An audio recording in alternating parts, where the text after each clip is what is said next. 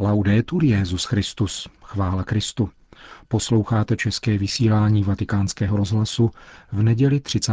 prosince.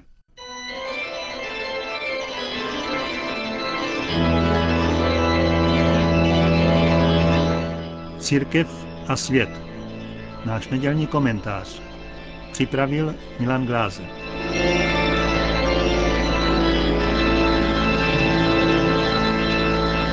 Postoj k pravdě je neoddělitelný od postoje ke lži. Pokud neexistuje pravda dostupná rozumem a obecně závazná, jak by mohla existovat lež a podle čeho ji poznat? Je zřejmé, že čím menší je ve společnosti zájem o pravdu, tím hůře se rozpoznává lež a tím snadněji se lže. Na konci této šikmé plochy je takový typ sociální komunikace, který pravdu nepotřebuje vůbec. Zejména v politice se tento typ mluvy již blíží své dokonalosti. Občan jako by se měl řídit jen iracionálními sympatiemi a antipatiemi. V čase památky narození toho, který, jak sám a dokonce v politickém kontextu řekl, přišel na svět proto, aby vydal svědectví pravdě, není od věci se zamyslet také nad tím, co je to lež v tomto kontextu. Nesnad proto, aby bylo možno obvinovat druhé, nýbrž aby si člověk osvojoval umění rozpoznávat lež a nelhat. Lež je verbální, po případě nonverbální sdělení, říkající nepravdu anebo jen vybranou část pravdy s úmyslem oklamat a také profitovat. Je adresována konkrétnímu člověku nebo skupině lidí, národu či společenské třídě, což dobře umožňují média. Právě s tímto typem zdánlivě neosobní lži učinilo lidstvo ve 20. století nesmírně bolestnou zkušenost, která dosud nebyla plně reflektována. Bývá označována termínem ideologie, což je poněkud zavádějící, protože má jen málo co dočinění s idejemi i logikou. Dějiny to dokreslují. Válka mezi nacismem a bolševismem v letech 1941 až 1945 nebyla vůbec ideologická ani ideová.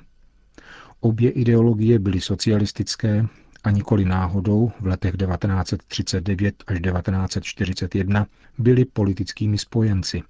V každém případě však byly obě od základu lživé a finančně byly dotovány ze stejných či příbuzných zdrojů.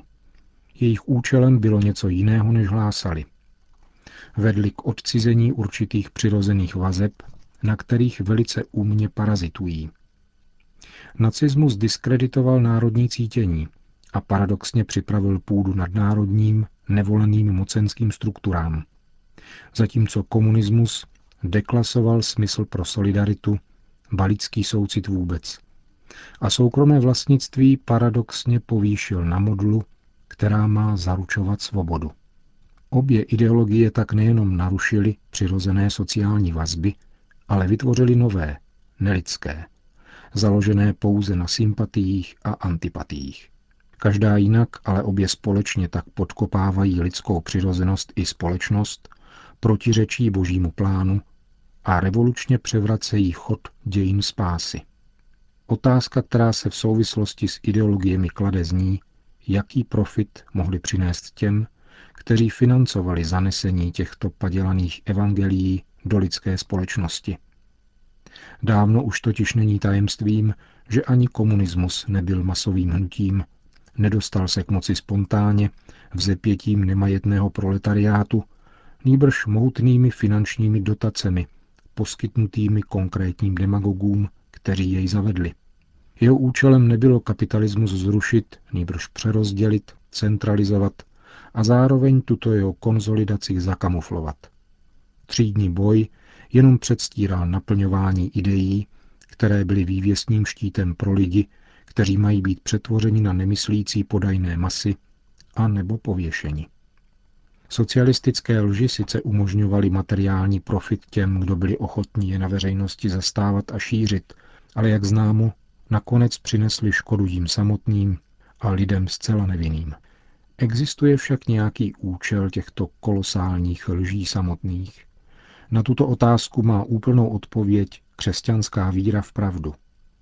Podává ji už starý zákon ve třetí kapitole knihy Geneze a upřesňuje Ježíš, který odhaluje původ lži v ďáblovi, onom hadovi ze zmíněné biblické knihy, kterého označuje novými jmény. Otec lži a člověkovrah. Ježíšova diagnóza tedy ukazuje transcendentní příčinu i účel lži, totiž připravit člověka o život. Bůh se narodil jako člověk právě proto, aby odsoudil vládce tohoto světa, jak Ježíš sám vysvětluje naplnění svého poslání, a člověku život zabezpečil. Toto Kristovo vítězství je jádrem radostné a osvobozující zprávy pro člověka. Hrůzy 20. století jsou plody oné transcendentní lži, jejíž evoluce pokračuje. Otec lži se stále jakoby drží v pozadí a postupně získává informační monopol na obraz boží. Iluze, že neexistuje nebo nemá na dějiny vliv, je vražedná a nejvíce jí podléhají nikoli masy, nýbrž mocenské elity. Zapomenutí na úhlavního nepřítele lidské přirozenosti, jak zlého ducha definuje svatý Ignác z Loyoli, může být jen začátkem jeho nástupu k viditelné, byť dočasné moci, jak ji předpovídá písmo. Vládce tohoto světa, tedy z božího dopuštění, pokračuje ve svojí předvolební kampani za pomoci bájí, které šimrají lidské choutky. Poslední a nejtěsnější přirozená vazba, která je odcizována lidské společnosti jako celku, tedy globálně, je sexualita, jejíž posvátný význam ve vztahu k Bohu stvořiteli netřeba rozvádět. Potřeštěná, čili gay a trans legislativa, genderová pavěda a miliardy, které se falešní filantropové neštítí vynakládat na potírání lidského života hned od početí, jsou evidentně poslední fází vražedné iluze, kterou zahání narození Krista. Teprve betlémské dítě, které si z hůry přineslo jméno, dává každému možnost žít skutečně lidské dějiny navzdory prvotnímu Adamovu hříchu, který jimi prorůstá. Kristovo narození umožňuje žít ve světě, jaký doopravdy je, tedy ve světě stvořeném Bohem, jenž věří v člověka. Milostí tak může člověk zjistit, že o světě, ve kterém žije, mluví evangelium. Božím vtělením jsme dostali jedinečnou příležitost nejenom poznat, ale také mít účast na svém vývoji, jehož počátkem i cílem je ten, který dává existenci, jak zní překlad nevyslovitelného jména biblického Boha. Nejde tedy o to, že se Kristus narodil do dějin, jejich chod máme v rukou my. Nýbrž my jsme dostali možnost účastnit se skutečných dějin, které neznáme a které se odvíjejí ze svobodného jednání Boha Stvořitele, jenž dal člověku podíl na svojí svobodě v rámci naší přirozenosti.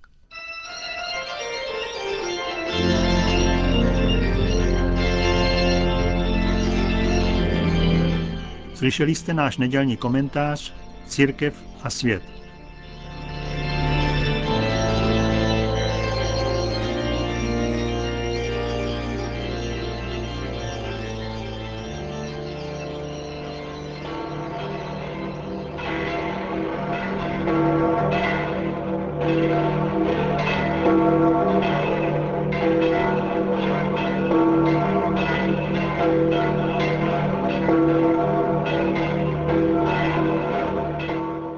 Přibližně 40 tisíc lidí přišlo dnes na svatopetrské náměstí, aby si vyslechli polední promluvu Benedikta XVI. před modlitbou Anděl Páně. E Drazí bratři a sestry,